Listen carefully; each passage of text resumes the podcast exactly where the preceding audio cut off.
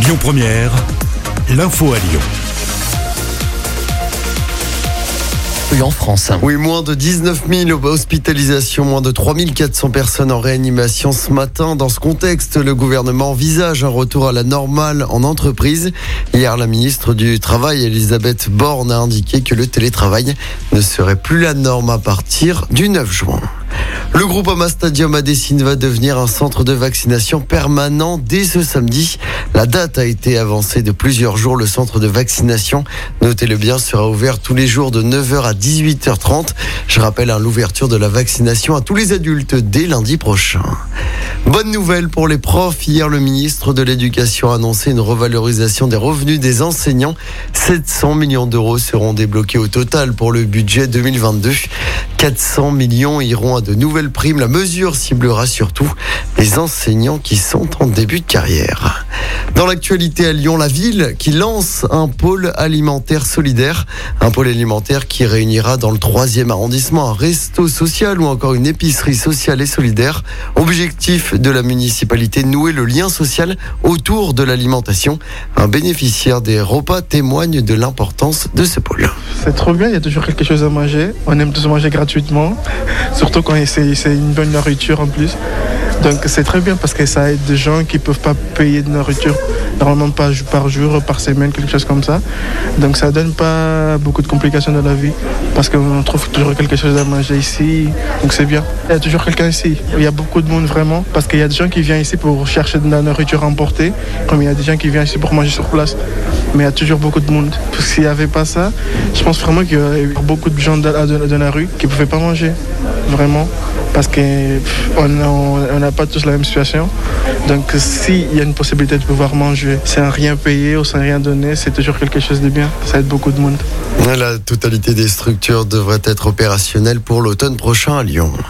Les suites de l'interpellation de 8 personnes après l'agression d'un policier en intervention à Rive de Gier, c'était à la mi-mai.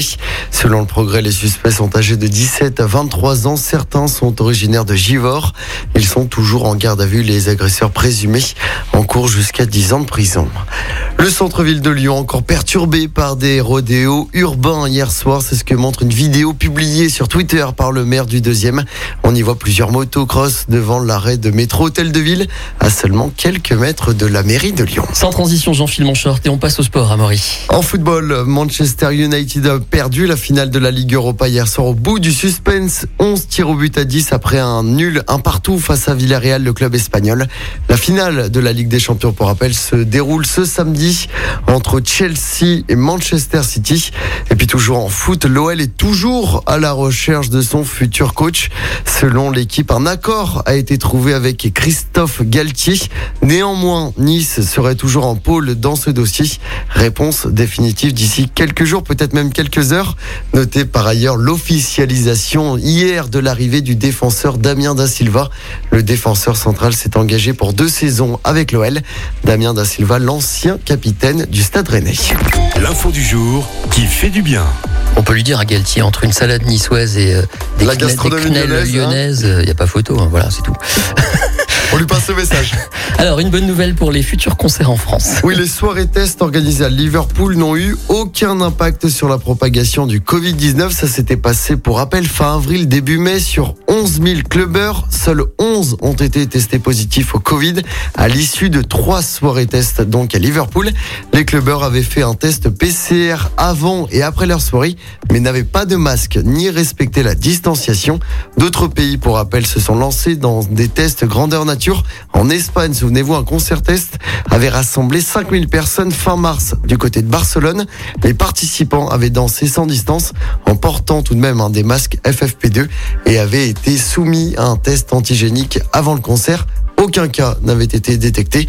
En France, un concert test va se dérouler à l'Accor Hotel Arena de Paris. Ça sera ce samedi avec Indochine pour tête d'affiche. Sans commentaire. Merci beaucoup, Amaury. À tout à l'heure. Écoutez votre radio Lyon Première en direct sur l'application Lyon Première, lyonpremière.fr et bien sûr à Lyon sur 90.2 FM et en DAB+. Lyon Première